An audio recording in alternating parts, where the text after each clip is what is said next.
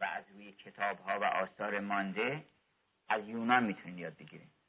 بنابراین ما شروع کنیم از همون یونان.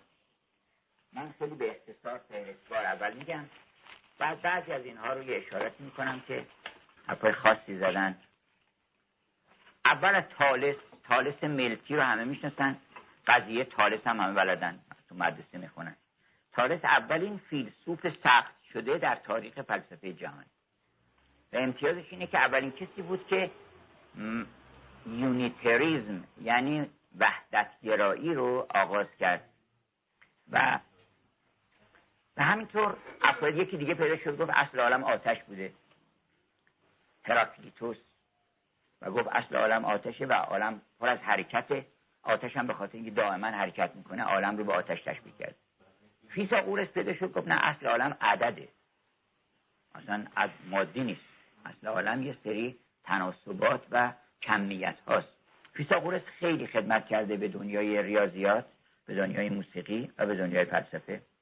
و میشه گفت که این تئوری افلاتون تئوری مسل افلاتونی که بعد عالمگیر شد و دیگه در همه ادبیات جهان مولانا و سعدی و حافظ همه رو در پوشش خودش گرفت این فکر مسل افلاتونی که در فضای غیب مرغی میپرد سایه اندر زمین میگسترد. این حرف افلاتون در است. این رو افلاتون از فیساغورس گرفته. یعنی در واقع همون مسل میگه اون اعداد هستن. اون اعداد ثابتات ازلیه هستن.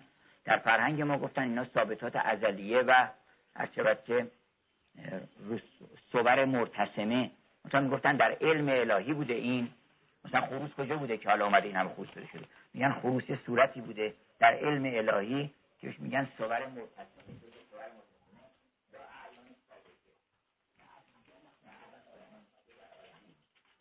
این فکر هم حتی مدیون پیتاغورسه. بعد می‌رسیم به سه تا فیلسوف سریع بیام جلو. که اینا واقعا از نوادر تاریخ جهانن سقراط و افلاطون هست سه تا نه پیش از میلاد تا قرن چهارم پیش از میلاد که اسکندر میاد و همه جای دنیا رو می‌گیره دنیای اون زمان رو. تو این فاصله تا قبل از فتوحات اسکندر شکوفاترین دوران فرهنگ یونان و بلکه میشه گفت فرهنگ جهانی بود. در این دوره ما فیدیاس رو داریم که مجسمه ساز تناسبات طلایی رو رو اندام آدمیزاد فکر کرده که چرا زیباست؟ چرا این یکی زیبا نیست؟ باید نسبت داره. و همون تئوری اعداد فیثاغورس رو البته این خودش قبل از فیثاغورسه فیدیاس که عدد فی رو اشاره می‌کنن بهش یک ممیز 618 که عدد فی هست. و در این دوره ما سه تا نمایشنامه نویس بزرگ داریم بلکه چهار تا سه تا تراژدی نویس مثل سوفوکلس مثل یوروپیدس مثل ایسکیلس و یه دونه هم کمدی نویس بزرگ داریم مثل اریستوفانس. چهار نفر از بهترین که هنوز هم آثارشون اجرا میشه در دنیا. یعنی آنتیگون سوفوکلس هنوز همین اخیرا ایرانی ها هستن اینجا اجرا کردن. در یونان یا نمی‌دونم در کجا یک مسابقه بود. و هنوز نمایشنامه اودیپوس شهریار آدم ها رو میخکوب می‌کنه سنه و اون موقع چه نمایشنامه های پیشرفته اینا داشتن. در زمینه فرهنگ زنان یه آدمی مثل سافو پیدا شده یه خانومی در شهر لزبوس. و بعد اینجا البته اینم تاریخ همیشه آدم ها رو فورا متهم می‌کنه به یک عیوبی و آدم ها رو محروم می‌کنه. سافو یک زن بسیار با فرهنگ شعرهای بسیار خوب گفته و دعوت می‌کرده که ای زنان عالم و به خصوص زنان یونان اگر شما فرهنگ پیدا نکنید شما رو نمی‌برن در آسمان می‌برن در جهنم. جهنم یعنی جای پایین. شما ببرین خودتون بالاتون بهش در بقامات بالاست. جهنم یعنی پست اصلا جهنم هم یعنی اون که پایینه آدمی که پایینه خب نمیبرنش بالا دیگه. استانداردش نداره معیار بالایی رو نداره اصلا. حاویه هم که معنی جهنمی یعنی اون پایین. بنابراین دعوت می‌کنه میگه شما اگر می‌خواید اون باقی که به گلهای جاودانه درش می‌روید اون باغ شما رو راه نمیدن اونجا. بکوشید که فرهنگ به دست فرهنگ هم توضیح میده که همون باید به دنبال زیبایی و دانایی و نیکویی. این ستا که در واقع سخن افلاتون هست. سقراط و افلاتون ارسطو واقعا دیگه نقطه نقطه اوج این فرهنگ بودن. که سقراط هیچ کتابی ننوشت و واقعا انا نحن نزلنا الذکر و انا له لحافظون. تایید می‌کنه این آیه که ما خودمون ذکر رو میفرستیم. ذکر حالا میگن بعضی مفسرین میگن منظور قرآنه. منظور هر چیزی که یاد خدا در دل انسان ایجاد می‌کنه اون میگن ذکر. و هر سخنی که انسان رو به عالم زیبایی و دانایی می‌بره دعوت می‌کنه اون ذکر خداست. خداوند حافظ اینا هست. حافظ این کلام ها هست. با اینکه نه ضبط صوتی بوده نه یاد چیز کرده بودن یادداشت کرده بودن و نه جزوه زیراکسی نمی‌دونم چیزی بود. اما همه سخنان سقراط بر صفحه روزگار نقش بست. اینکه یه آدم مثل افلاطون من دنبالش بود. البته یک کسنوفون هم بوده که اونم ممورابیلیا نوشته. ممورابیلیا یعنی خاطرات. یعنی خاطراتی که به سقراط داشته. ولی اون چون حکیم و دانا نبوده نمی‌تونست بفهمه که سقراط چی میگه. تو اون مجلس زیافت که اگه من مکرر گفتم بخونیم اونجا سقراط هست آلکیویادس هست. افراد بسیاری دعوت کردن. بحث عشق در میان میاد. و هر کدوم تعریف های خودشون از عشق می‌کنن. تا نوبت سقراط می‌رسه و سقراط همه رو مبهوت می‌کنه. و این در کتاب زیافت افلاتون اومده. افلاتون در واقع وارث همه اندیشه های سقراط بود و خودش هم اینا رو توسعه داد و به صورت یک اندیشه فلسفی و یک مجموعه complex فلسفی در آورد. complex معنی یک مجموعه. یک واقعا در آکادمی آکادمیش یه دانشگاه بزرگ بود در اون زمان. از صبح می‌رفت تو باغ میشست مردم می اومدن از محضرش استفاده می‌کردن. خود ارسطو هم از شاگردان او بود. و اگرچه که بعضی خیال می‌کنن که ارسطو آمده بعد همه حرفای استاد رد کرده اینطور نیست. عرستو یه وجوه دیگری رو که اون روش تاکید نکرده بود تاکید کرد. یه نقاشی هست مال رافائل که نشون میده یونان قدیم رو و افلاتون و عرستو دارن میان و یه دم اصحابشون دنبالش دارن میان. اون وقت افلاتون انگشتی کرده بالا عرستو کرده پایین. این نقاشی کشیده. و این یکشون اشاره به زمین کرده یکشون اشاره به آسمان. افلاتون از آسمان می‌خواد شما رو بیاره زمین. عرستو میگه نه ما از زمین می‌خوایم بریم به آسمان. یعنی اون اول مراتب نازله شروع می‌کنه و بعد افلاتون از بالا میگه نه از اصل ما شروع می‌کنیم. و یک کتابی داره فارابی حکیم ابو نصر فارابی به نام الجمع و بین الرعیین جمع بین دو رعی که نشون داده که این دوتا فکر نکنیم چون دوتا مکتب شد و قیل و قال را انداختن یه عده مشائین اشراقیین افلاتونیان پیروان ارسطو بعد اینا رو می‌گفتن مشایی من که راه می‌رفتن حرف می‌زدن. ما خودمون جز مشایی نستیم راه که میریم. حالا کسی من نباشه با خودمون حرف می‌زنیم و افلاتون هم جز اشراقیون میگن حکیم اشراقی و پیروان حکمای اشراق مام در واقع به نوعی پیروان مکتب افلاتون بودن. ولی واقعا فرق بنیادی بین افلاتون و ارسطو فرق بنیادی نیست. افلاتون من توصیه می‌کنم همه کتاباش رو بخونید. به خصوص حالا این چند تا که ذکر می‌کنم کتاب جمهوریتش کتاب آپولوژی یعنی دفاعیات سقراط در دادگاه. فوق العاده زیباست. یعنی ببینید در اون روزگار چه مرد نازنینی بوده و چه دفاعی از خودش کرده در مقابل کسانی که متهمش کرده بودن که تو داری مردم گمراه می‌کنی. و در صورتی که قرنها و قرنها مردم هدایت کرده. آپولوژی رو حتما باید خوند و بارها و بارها باید خوند. کتاب زیافت و هم همینطور. کتاب دانایی کتاب دیانت کتاب شجاعت کتاب گورگیاس کتاب هیپیاس الیسی که تو هر کدوم از اینها سقرات به کاراکتر اصلی داستانه و میاد و یه بحثی رو مطرح می‌کنه. اطرافیان هم نشستن. تو همون کتاب هیپیاس اونجا نشون میده که ریاضیات همه بلدن. میگه این باغونه رو می‌بینی اینجا داره باغ چیز می‌کنه. یا اینجا من نشون میدم که قضیه مثلا فلان قضیه رو که می‌خواد مثلا ثابت بکنی این بلده. با یه زبانی انقدر استاد زبان بوده سقراط با یه زبانی مسئله رو مطرح می‌کنه که قضیه رو از زبان این باغبون نقل می‌کنه. در هیپیاس. در گورگیاس گورگیاس یکی از سوفستاییان بوده که معاصر سقراط اینا یه آدمایی بودن. خیلی دنیا طلب و فرصت طلب. اینا اعتقاد به چیزی هم نداشتن. اعتقاد به پول داشتن و مقام و اینکه کجا می‌تونن یک برای خودشون کر و فری پیدا کنن. اگر می‌گفتن آقا این هزار تومن بگیر ثابت کن که عدالت خوبه ثابت میگن اگر می‌گفتن ثابت کن عدالت خوب نیست برداشت میومد تو همون میدون. هیچ چیزم نداشت. ربایی هم نداشت از این میگفتش که اگر کسی می‌بینه که برادرش از اسب داره میفته زمین و تو جنگ اونو هلش نده و نندازه پایین و خودش سوار اون اسب نشه و فرار نکنه آدم ابلهی. عجله جمع می‌کرد. این گورگیاس هم به عنوان بزرگترین خطیب یونان شناخته شده بود. از خطبای بزرگ یونان بود. سقراط فقط یک کلمه ازش می‌پرسی که آقا جون شتابه یعنی چی؟ فن سخنوری چیه؟ فن سخنوری. و این میمونه و سقراط از طریق تعریف و این منم تاکید می‌کنم که هر چیزی رو برین سراغ تعریفش. تعریفش چیه؟ سقراط از طریق تعریف اشیا. بحث رو شروع می‌کرد. تمام Republic یعنی جمهوریت افلاطون بحث اینه که یکی میگه آقا عدالت چیه؟ Justice? بعد سیستمش هم اینه که یه تعریفی ارائه میده. یه نفر میگه که آقا عدالت این است که آدم حق هر کسی رو ادا بکنه. اگر چیزی مال کسی هست به صاحبش برگردونه. یه نفر سالسی مثلا که خود سقراط یه نفر دیگه. یه ایراد می‌گیره. میگفتش که خب اومدیم و یه کسی اومده پیش شما یه شمشیر گذاشته. شمشیر رو پیش شما امانت گذاشته. بعد دیوانه شده. حالا دیوانه زنجیریه.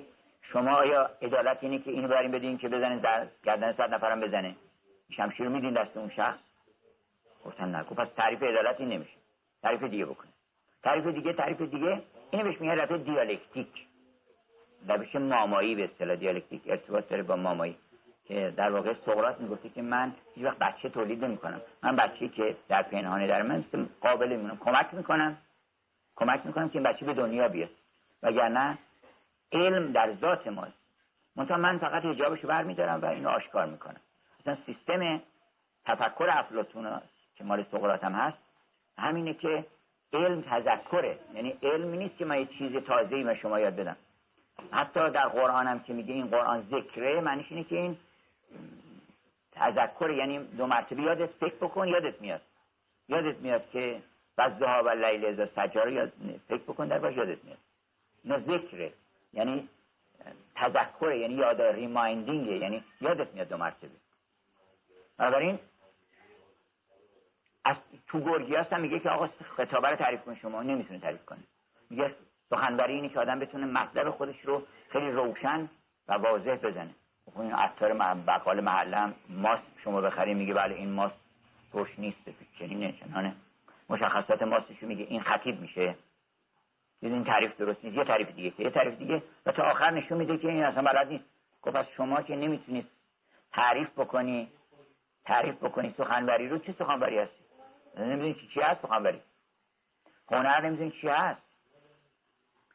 بنابراین سقراط و افلاتون خیلی کمک کردن به زبان و به اندیشیدن درباره روابط کلمات و درباره تعریف. اصلا the art of definition definition هنر تعریف کردن رو باید رفت از سقراط یاد گرفت. البته ما باید کاملترش بکنیم الان. این دیکشنری ها که بعضیش میگن خوبه بعضیش میگن خوب نیست. مثلا وبستر خیلی خوبه اینکه دفینیشن خوب داره. یعنی لغت رو درست تعریف می‌کنه. تعریف کردن کار آسونی نیست. بسیار کار مشکلیه. و آدم باید تمرین بکنه به تعدیش تا بتونه چیزی رو درست تعریف بکنه. ارسطو رو من توصیه کنم افلاتون این رو بخونید.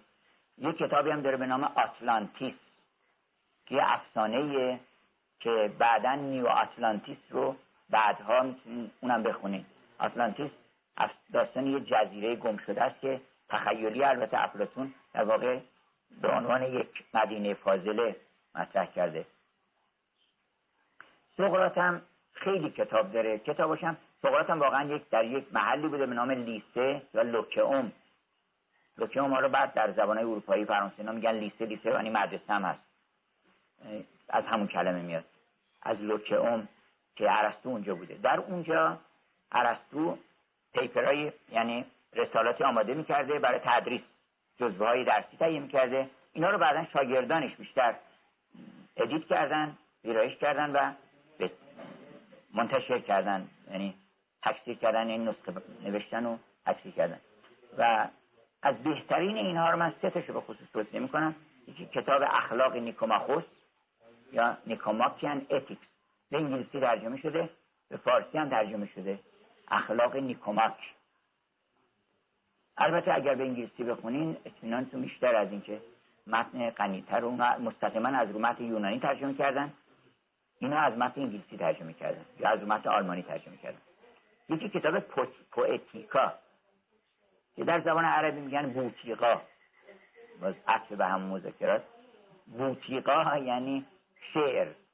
پوئتیکا که کتاب تجزیه و تحلیل و سنجش شعر شعر نقد ادبی در واقع. بنیانگذار نقد ادبی نقد نمایشنامه. اینها همین ارسطو. اول بار اون گفتش که چرا تراژدی یعنی چی هستن؟ برای چی مزاحم مردم میشین؟ یه داستان غم درست می‌کنی؟ مردم زار زار گریه بکنن. برای من خونهشون. این چرا این هست؟ ارسطو بود که اول بار گفتش که نه تراژدی برای این نیست. تراژدی یه پرگتوریه. یعنی یک برزخی که آدم از اونجا که میاد یک کاتارسیسه یعنی تسکیه خانه است که میره آدم اون تو پاک میشه شسته رفته میشه میاد بیرون. از اون طرف تراژدی. یعنی یک کدورت هایی در ما هست کینه هایی هست دشمنی هایی هست جهالت هایی هست. اینها در اثر دیدن این نمایشنامه گریه هم می‌کنه شما ولی پاک میشی. این گریه ما رو پاک می‌کنه. پاک می‌کنه. اگر که شما یه جا یه داستان خیالی رو گریه کردین اشکال نداره بالاخره. می‌دونین که این داستان خیالیه. ولی بعد در واقعیت جلوش میگه که اون واقعه اینا رخ نده. ولی عجبا که داره بازم رخ میده. یعنی ما نمایشنامه اوتلو رو می‌خونیم. جگرمون هم خون میشه که این دختر نازنین دستمونا به این پاکی به این شرافت این رو به علت یکی سرعت در قضاوت یکی گوش کردن به فتنگر که یاگو باشه به تدریج ذهنشو پر کردن پر کردن که اینو با دستای خودش خفه و یه دقیقه بعد هم دو دقیقه بعد که چقدر اون دختر اصرار کرد که خود رحم کن فردا این کارو بکن. من هستم دیگه من که از چیز تو بیرون نمیرم اینا. گفتم همین الان باید خاطر بکن. اون وقت ما هممون همین تک... چیز رو تکرار می‌کنیم. یعنی داستان تکرار میشه. یعنی سرعت در قضاوت. تا یک کسی چی میگه؟ آقا شما درباره من شما هم چیزی گفت. بابا اول ببین تحقیق کن توضیح بده منظورش چی بوده اینا. بسیاری ما عین اون واقعا رو تکرار می‌کنیم. نمایشنامه کینگلیر تکرار میشه نمایش تمام نمایشنامه سوفوکلس هم تکرار میشه و هیچ پندم نمی‌گیریم. ولی بعضی هستن که می‌گیرن. در حال ارسطو بزرگترین منقد ادبی و منقد تا نقد تئاتر و نقد شعر رو اول بار اون نوشته. یک کتابی چاپ شده به نام سخنسنجی. که در اون کتاب تعلیف مرحوم دکتر صورتگره به فارسی که در اون کتاب ضمن اینکه مبانی سخنسنجی رو گفته کتاب ارسطو هم اونجا مطالبش رو همه را آورده اونجا.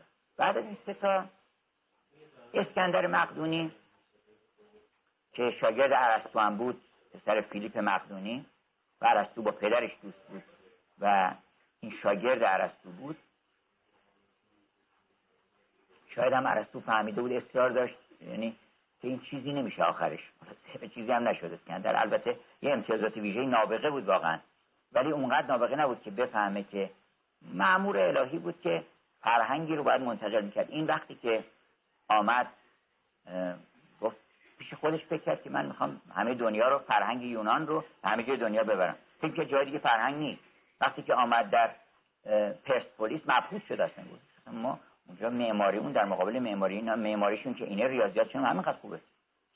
بقیه علومشون هم همینطور. ما چی داریم میگیم به خودی؟ اسکندر از جمله یه البته دو تا اسکندر داریم. یه اسکندر مقدونی داریم. یه اسکندر افسانه ای که میگن رفته به آب ظلمات و آب حیات خورد می‌خواسته بخور و گیرش نیومده و اینا. ما دیگه افسانه است. ولی افسانه که خیلی لطیف و با معنی اسکندر به کوه قاف رفته. ابن سینا چیز مولانا میگه اسکندر رفت کوه قاف یه کوه از زمرد دیر کوه را که از زمرد بود صاف بعد با مکالماتی کرده بین اسکندر و کوه مکالمات بین اسکندر و درخت. درختی که مثلا سر آدمیزاد سر آدمیزادهای خیلی عجیب و غریب مثلا میوش بوده. بعد عرستو رفته بوده. اینقدر این داستانه افسانه عرستو شیرینه که رفته بوده یه جایی می‌بینه که مثلا میره از قبرستان اون شهر اول عبور می‌کنن نگاه می‌کنه می‌بینه مثلا نوشته که مرحوم مغفور من چیشی قلداشیان. مثلا عمر طول عمر مثلا دو سال. مرحوم مغفور قلداشیان طول عمر مثلا 25 روز. مرحوم خلاشیان نمی‌دونم فلان طول عمر مثلا 34 روز. مرحوم خلاشیان دو روز. مرحوم خلاشیان هیچ کس اصلا سنی نداره. گفت اینا چجوری بزرگ میشن چجوری بچه دار شدن؟ این چه قومی هستن که همشون در دو سالگی مردن و بعدم ادامه پیدا کردن. بعد حکیمی بوده اونجا میگه ما عمر مفیدشون حساب کردیم. اینا این آقا دو روزه بعضی اصلا یه روزم زندگی نکردن. و ما عمر مفیدشون حساب کردیم. یعنی اونو می رو سنگ قبل.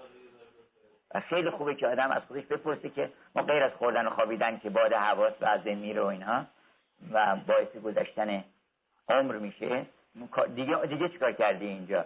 و حساب بکنیم که رو سنگ قبرمون چند روز می‌خوان بنویسن که زندگی آدمی زاد داشتیم ما.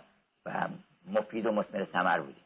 یا یک داستان خیلی عجیبی دیگری هست که رفته بود یه شهری گفتن که توی این شهر خب پرسیدن که شرایطش چجوریه و زندگی چیکار می‌کنن عروسی چیکار می‌کنن سنتاشون چه. پس صحبت مردن شد که چجوری میمیرن اینجا؟ گفت اینجا هیچ کسی نمیمیره. چطور کسی نمیمیره؟ گفتش که اینجا اصلا چیزی به نام مردن که آدم مریض بشن و بعد بمیرن اینا وجود نداره. گفت پس بعد زیاد گفت نه میرن ولی کسی نمیمیره. چجوری میشه گفت چی؟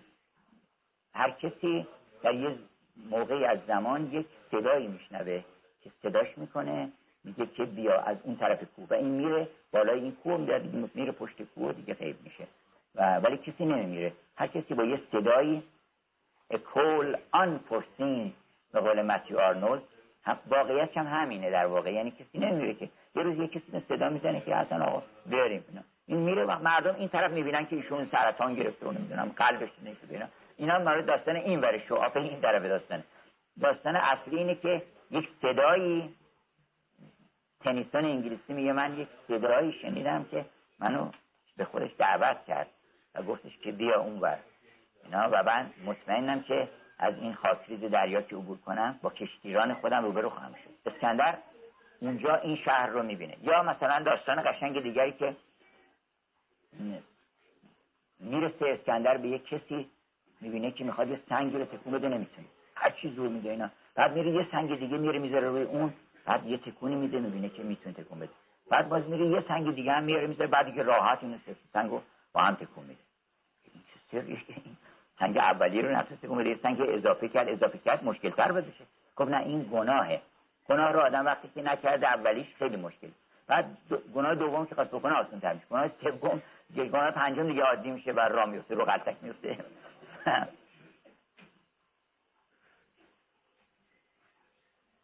اینکه اون اسکندر افسانه ای رو در چیز بخونین در داستانهای نظامی در اسکندرنامه شرفنامه و اقبالنامه خیلی داستانهای بدی هست. اما اسکندر مقدونی میاد مثلا یک از کار خوبی که کرده شهری در مصر بنا می‌کنه به نام اسکندریه که حکمای زیادی از اونجا برخواستن از جمله بطلمیوس که به اینا میگن حکمای اسکندرانی. الکساندریان philosophers یا ریاضی ماتماتیشنز مثل آپولون دور درست اسکندرانی ریاضیدانایی بودن. المجستی رو همین کتاب همین چیز نوشته بطلمیوس نوشته کتاب المجستی که بعد دست خاجه توسی افتاد و شهر نوشت براش اینا. بنابراین اسکندر ذهنش این بود که ما میایم فرهنگ هلنیک رو. دو تا لغت داریم در زبان انگلیسی. یکی هلنیک یکی هلنیستیک. هلنیک اونی بود که در خود یونان بود. یعنی شفاف و قوی تا زمان ارسطو. بعد از اون یه فرهنگی که متأثر از فرهنگ یونان بود اونو بهش میگن هلنیستیک. چون هلن یعنی یونان. یونانیا به سرزمین خودتون ما میگیم یونان. به خاطر جزایر یونی. انگلیس ها میگن گریس به خاطر جزایر گراسیا که به خاطر یه جزیره که اون نزدیک بوده اینا باشه ارتباط داشتن اسم کل مملکت اون گذاشتن. ما میگیم یونان. ولی خودشون چی می‌گفتن؟ گفتن هلنا. هلنا به خاطر اون هلن معروف که در اساطیرشون بود. این فرهنگ رو در خود یونان که بود بهش می‌گفتن فرهنگ هلنی. ولی بعد که اومد در اسکندریه و بعد آمیخته شد با فرهنگ رومی چون رومیان اومدن بعد وارث اسکندر وارثان اسکندر آدمای برجسته نبودن و تمام فتوحات اسکندر افتاد دست یه مقدارش دست ایرانی افتاد که اشکانیان اومدن جاش گرفتن و سلوکی ها و یه مقدارش هم افتاد دست رومی ها و رومن کالچر از اونجا در واقع شروع میشه. The glory that was Rome. چهار تا صفت برای چهار تا فرهنگ میگن اروپایی ها که درست هم هست. میگن که The grace that was Greece یعنی اون شکوه و زیبایی که grace یه نوع خاص از زیبایی که لطف توش هست که برکت توش هست چیز عجیبه کلمه خیلی پرمعنای grace مجموعه اینا که جمع میشه بهش میگن graceful The grace that was Greece. grace ی که یونان بود نامش. بعد میگن The glory that was Rome. گلور یعنی شکوه و عظمت و بزرگی و یونانی ها با چیز رومی ها واقعا یه شکوهی داشت کاراشون. استادیوم هاشون ورزش هاشون نمایش هاشون خشونت هاشون همش خیلی عظیم و شکومند بوده. و the splendor that was Islam. Splendor هم باز یه لغت قشنگه به زبان انگلیسی. یعنی درخشش و بریلینسی یعنی حالتی که مثل بریلیان می درخشه و چشمگیر مجموع ضمنا زیبایی هم داره. اینا رو همه رو هم سلندر میگن. بعد از سقراط یک حکمایی پیدا شدن که من اسم چهار تا سه تا مکتبشون میگم و ختم می‌کنم به این سه تا مکتب که چهار تا مکتب در واقع مکتب بزرگ بعد از سقراط پیدا شد. یکی مکتب کلبیون بود سینیک ولی در این حال یه خود خشن بودن. یعنی انقدر بی بودن به قدرت و به همه چیز که اون دیوژن کلبی وقتی که اسکندر آمد گفتش که چیزی از من بخواد گفت برو که نه سایت بز اینجا معطل نشد.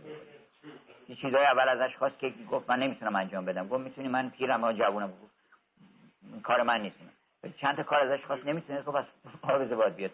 سایت از سر من بردار برو دنبال کاری خیلی تند بودن. اینا کلبیون به همجهت هم چون ضمنا خیلی ساده هم زندگی می‌کردن. یعنی گفتش که به قول سعدی گر نبود مشربه از ذره ناب با دو کف دست توان خورد آب. میگن دیوژن یه روز دید که یه جامی داشت که می‌زد تو آب جوب میخورده اینا. بعد یه روزی که سگی اومد سرش کرد یا یه گوسفندی اینا و آب خوردن گفت اینا هم نیست. هرچی که میشه آدم نداشته باشه اونم جامشو پرت کرد توی همون رودخونه و گفت ما سر اون می‌ذاریم. آب می‌خوریم. و خلاصه کلبیون گفتن آقا ما زندگی رو باید به مینیموم چیزی برسونیم سادگی برسونیم و هیچ لزومی نداره که هیچ نوع تشریفاتی چیزی یکی از این کلبیون میگن خونش کمی از لباسش گشادتر بوده. یعنی یه همچین جایی مثلا زندگی می‌کرده. البته اشارات لطیفی در زندگیشون هست که به آدم چیز یاد میده. و لزومه ما اونجوری باشیم ولی خیلی چیزا یاد می‌گیریم ازشون ولی اینکه از اکستریم ها آدم چیز یاد می‌گیره. در مقابل اینا گفتن آقا آدم باید از هر لذت استفاده بکنه. اپیکوریان ها گفتن ما پیرو به لذت هستیم که من خودم بارها گفتم که ما باید دنبال لذت باشیم. من تا لذت مراتب داره و آدم ها سر خودشون خودشون فریب میدن. به لذات خیلی نازله اکتفا می‌کنن. از لذات متعالی محروم میشن. خلاصه اپیکوریان هم خود اپیکور اپیکوروس گذارشون بود و شاگردانی داشت و مکتبی داشت و لذات تقسیم کرده بود که ما حالا در فصل ابن سینا در فلسفه می‌رسیم بحث می‌کنیم. ولی یه مکتب دیگه هم بود که رواقیون که تقریبا یه اعتدال بین این دوتا بود. رواقیون گفتن فضیلت در نه در ترک لذت مثل کلویون نه در کسب لذت که آدم داشته باشه مثل اپیکوریان بلکه در بی تفاوتی نسبت به هر دوست غم و شادی برای عارف چه تفاوت دارد. یعنی ما بایستی که اون کاری که وظیفمونه باید انجام بدیم. اگه سخته یا اگر آسونه اگه لذت داره اگه رنجه ما باید بفهمیم وظیفمون چیه. و بعد از اینکه وظیفمون رو فهمیدیم دیگه بی تفاوت باشیم نسبت به بقیه مسائل. و این خیلی مشکلات رو برای آدم حل می‌کنه. مثلا میگن ما چیکار بکنیم فرانجا بچه ها گرسنن در بیافرا مثلا. شما اگه کاری می‌تونید بکنید اون مقداری که مربوط به شماست اینه که شما چیکار می‌تونید بکنید؟ اون مقداری که مربوط به شما نیست فکرم نمی‌خواد دربارش بکنید. چرا اینکه مربوط به شما نیست شما کاری نمی‌تونید بکنید. و آدم نباید قصه چیزی که هیچ کاری دربارش نمی‌تونه بکنه بخوره. یعنی پرابلمی که راه حل نداره انگلیسی میگن if there is no solution یعنی هر پرابلمی اگر سلوشن داره که حلش کنید if there is no solution there is no problem. اگر هیچ راه حلی نداره پس مشکلی وجود نداره. چون مشکلی نیست که راه حل داره. اگه مشکلی هست که راه حل نداره پس مشکلی نیست اصلا. راه حل نداره. وقتی راه حل نداره چه مشکلی داری شما؟ و این حرف خیلی مهمیه. و من توصیه می‌کنم که بارها هم توصیه کردم که بزرگترین شخصیت اینها دو نفر. یکی اپیکتتوس حکیم که یک برده بود. اول و بعد مقام حکمت و تدریس رسید. و یکی هم امپراتور بزرگ روم مارکوس اورلیوس که اونم در مقام امپراتور ولی دوتایشون این هم زندگی کردن. یعنی فلسفه تأثیرش در دو تا آدم که یکشون برده بود و یکشون امپراتور بود اینقدر اینا به هم نزدیک کرده بود که اون امپراتور زندگیش با یعنی غذای او با غذای همه سربازانش این ترین سربازانش یکی بود. و خیلی آدم وفادار با محبت با صفا و بعدم متفکر و همه مسائل رو مسائل زندگی رو خیلی قشنگ بحث کرده. و شما اگر بخواین قرص والیوم صد بخورین هیچ قلب برز قلبتان زر نداشته باشه. کتاب اندیشه های مارکوس اورلیوس. مارکوس اورلیوس.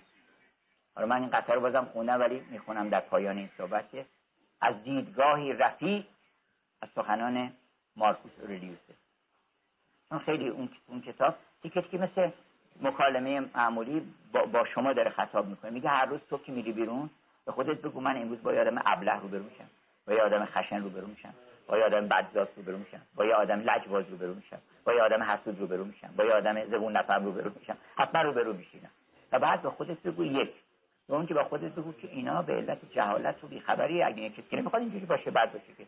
نمی‌دونن بنابراین عضو جهالت هم خواستت بگو نمی‌دونه این راه درست رو نمی‌شناسه تو اگه می‌شناسی بهش بگو بنابراین خون جگر نمی‌خوری دیگه. حالا این قطعه رو من در خاتمه این بحث می‌ذارم که از دیدگاهی رفیع بر جهانیان نظر افکن و هزاران اطوار و آداب گوناگون مردمان را بنگر و تحولاتی که زندگی مردمان فانی را از تولد به جوانی و از جوانی به مرگ میکشاند مشاهده کن. نگاه کنید چجوری میان میرن از این طرف. و زندگانی هایی که پیش از تو بوده است و به زندگانی هایی که بعد از تو خواهد بود و به آن زندگی که همین اکنون در زمان حال تو هست بیاندیش. و بیاندیش که چه بسیار انسان ها هستن که نام و شهرت داشتن و چهار روز بعد به خاک سیاه نشستن و هیچ نامی ازشون باقی نمونده.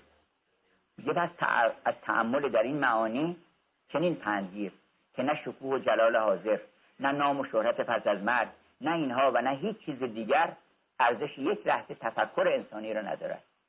تفکر خط کنیم که اگر یه لحظه آدم فکر بکنه تفکر ساعته خیرون من عبادت سبعین سنه ساعت هم به معنی ساعت که ما میگیم 60 دقیقه نیست. یعنی یه لحظه اگر فکر بکنی تفکر ساعته خیرون من عبادت سبعین سنه انشالله ما آراسته بشیم به این عبادت